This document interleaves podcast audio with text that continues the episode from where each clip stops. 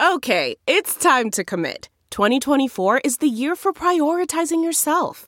Begin your new smile journey with Byte, and you could start seeing results in just two to three weeks. Just order your at-home impression kit today for only fourteen ninety-five at Byte dot com.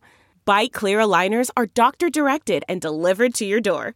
Treatment costs thousands less than braces. Plus, they offer financing options, accept eligible insurance, and you can pay with your H S A, F S A. Get eighty percent off your impression kit when you use code WONDERY at Byte dot com. That's B Y T E dot com. Start your confidence journey today with Byte. You can host the best backyard barbecue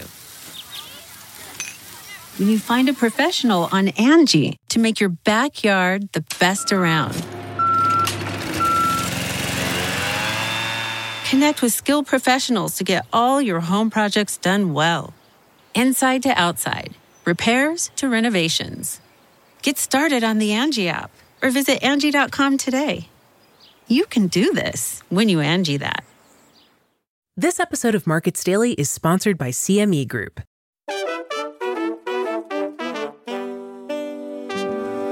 It's Wednesday, October eleventh, twenty twenty-three, and this is Markets Daily from CoinDesk. My name is Noelle Acheson, CoinDesk collaborator and author of the Crypto Is Macro Now newsletter on Substack. On today's show, we're talking about spot E T Fs, Bitcoin, inflation, and more.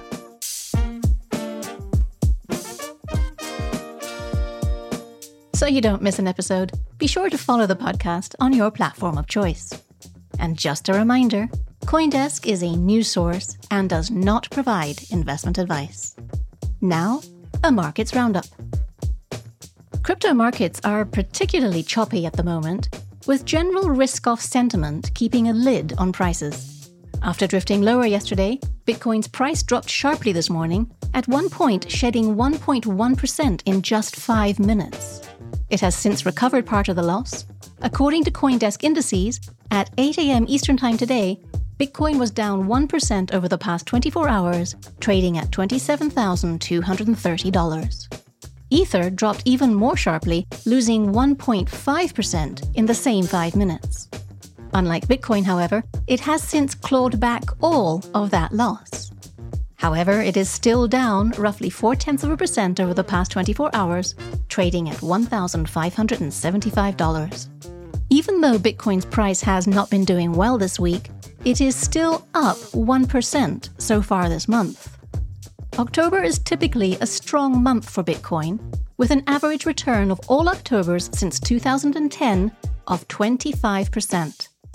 Obviously, averages are just that, the average of a range of movements. But if that average is met this month, that would put Bitcoin at just over thirty-four thousand dollars. Moving on to signals in the macro market, we now have more confirmation that the tone of the Federal Reserve is shifting. In yesterday's episode, I spoke about comments on Monday from two Federal Reserve officials.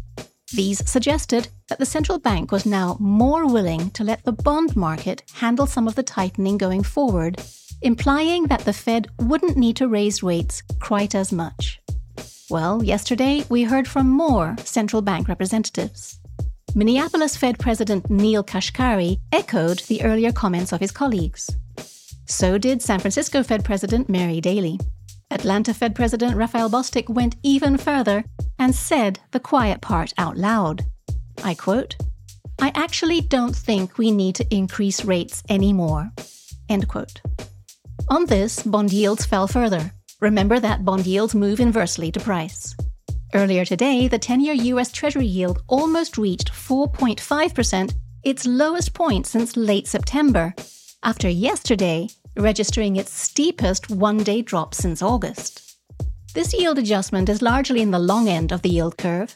The rate on U S two-year notes is up on yesterday's close, while the ten-year yield is still falling, down one point four percent or six basis points earlier today.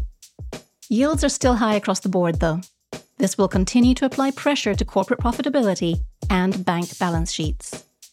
In other macro news, yesterday we saw the leading small business optimism index decline for the second month in a row. A small increase had been expected. Also, U S producer prices are just out. These measure selling prices from domestic producers and are another way to look at inflation. The index rose half a percent month over month in September, more than expected, but the smallest increase in three months. In other words, inflation continues to moderate, but is far from vanquished. Tomorrow, we get the official C P I figures, which are expected to show a further decline.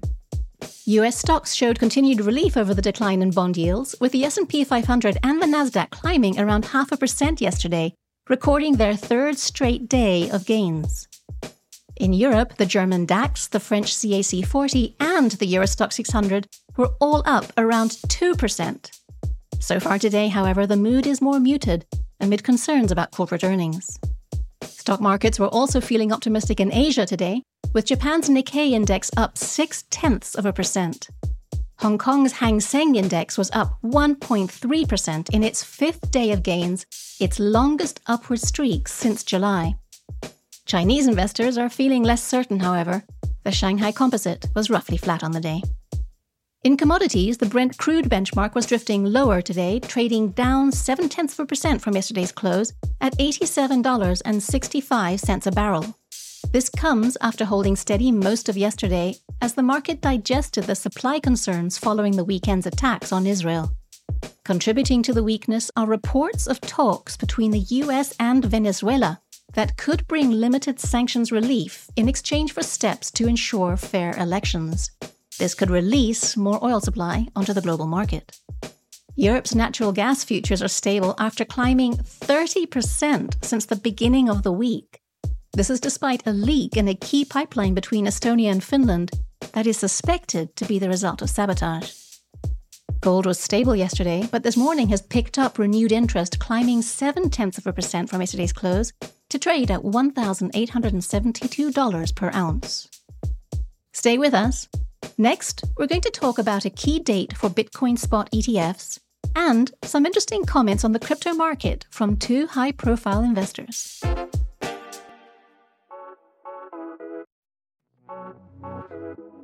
C M E Group cryptocurrency futures and options provide market-leading liquidity for Bitcoin and Ether trading. These cash-settled contracts give full exposure to crypto performance without the hassle of holding the physical position. No digital wallet? No problem. Trade nearly twenty-four seven in a transparent C F T C-regulated market. Visit c m e group dot com slash crypto to learn more. This communication is not directed to investors of any specific jurisdiction or to recipients based in jurisdictions in which distribution is not permitted. It cannot be considered investment advice or results of market experience. Past results are are not indicative of future performance. Trading derivatives products involves the risk of loss. Please consider it carefully. Full disclaimer included in show notes.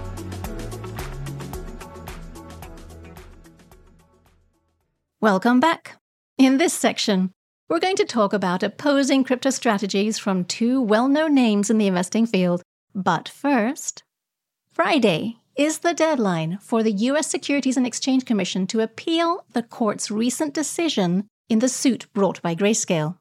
For some background, Grayscale is the crypto industry's largest investment manager and a sister company of CoinDesk. Its G B T C fund trades on an over-the-counter market, which has simpler reporting requirements and lower liquidity than stock exchanges. The fund holds over three percent of all Bitcoin outstanding, making it the largest listed crypto vehicle by far. In two thousand twenty-one, Grayscale filed with the S E C to convert its fund, which is structured as a trust, into an E T F.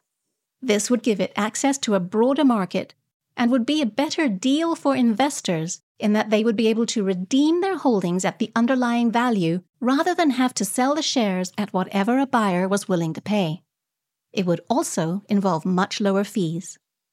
In two thousand twenty-two, the S E C said no, and Grayscale almost immediately filed a suit against the S E C, alleging inconsistent treatment and arbitrary standards. As you know, the courts move slowly, and in August of this year, more than a year later, the U S Court of Appeals for the District of Columbia ruled in favor of Grayscale. The judges said that the S E C did not have grounds to reject Bitcoin spot E T Fs while allowing Bitcoin futures E T Fs. Both sides were given forty-five days to appeal the ruling.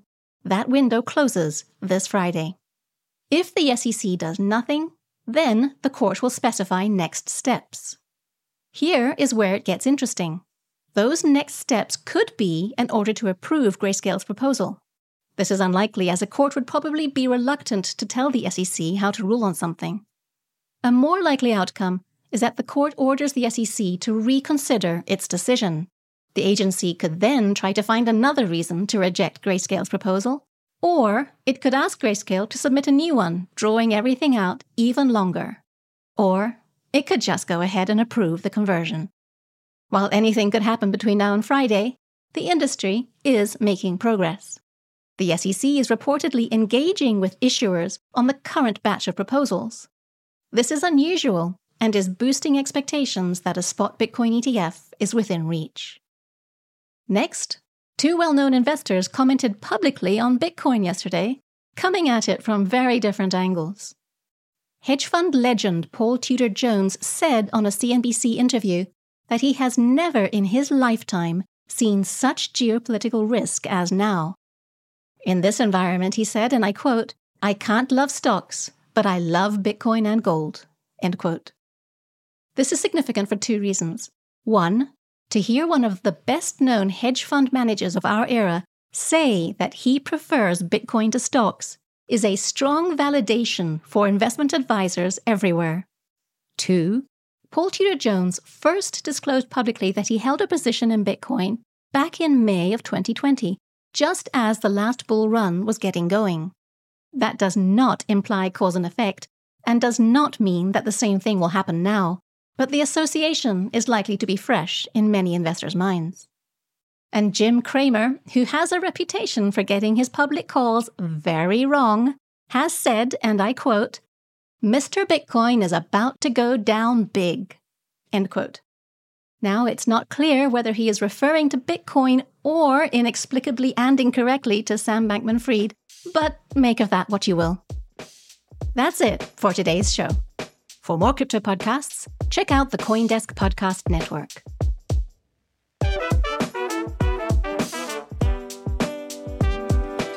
You can reach us at podcasts at coindesk dot com. Follow us, and if you like the show, please leave us a five-star rating on whatever platform you're listening to us on. Markets Daily is produced and edited by Elena Paul, with executive production by Jared Schwartz. I'm Noelle Acheson for CoinDesk. We're back tomorrow with more market news and insights. Save a little more this month. Chime checking accounts have features like fee-free overdraft up to two hundred dollars with SpotMe and no monthly fees. Open your account in minutes at chime.com slash goals24. Banking services is a debit card provided by Bancorp Bank N A or Stride Bank N A. Members F D I C. SpotMe eligibility requirements and overdraft limits apply.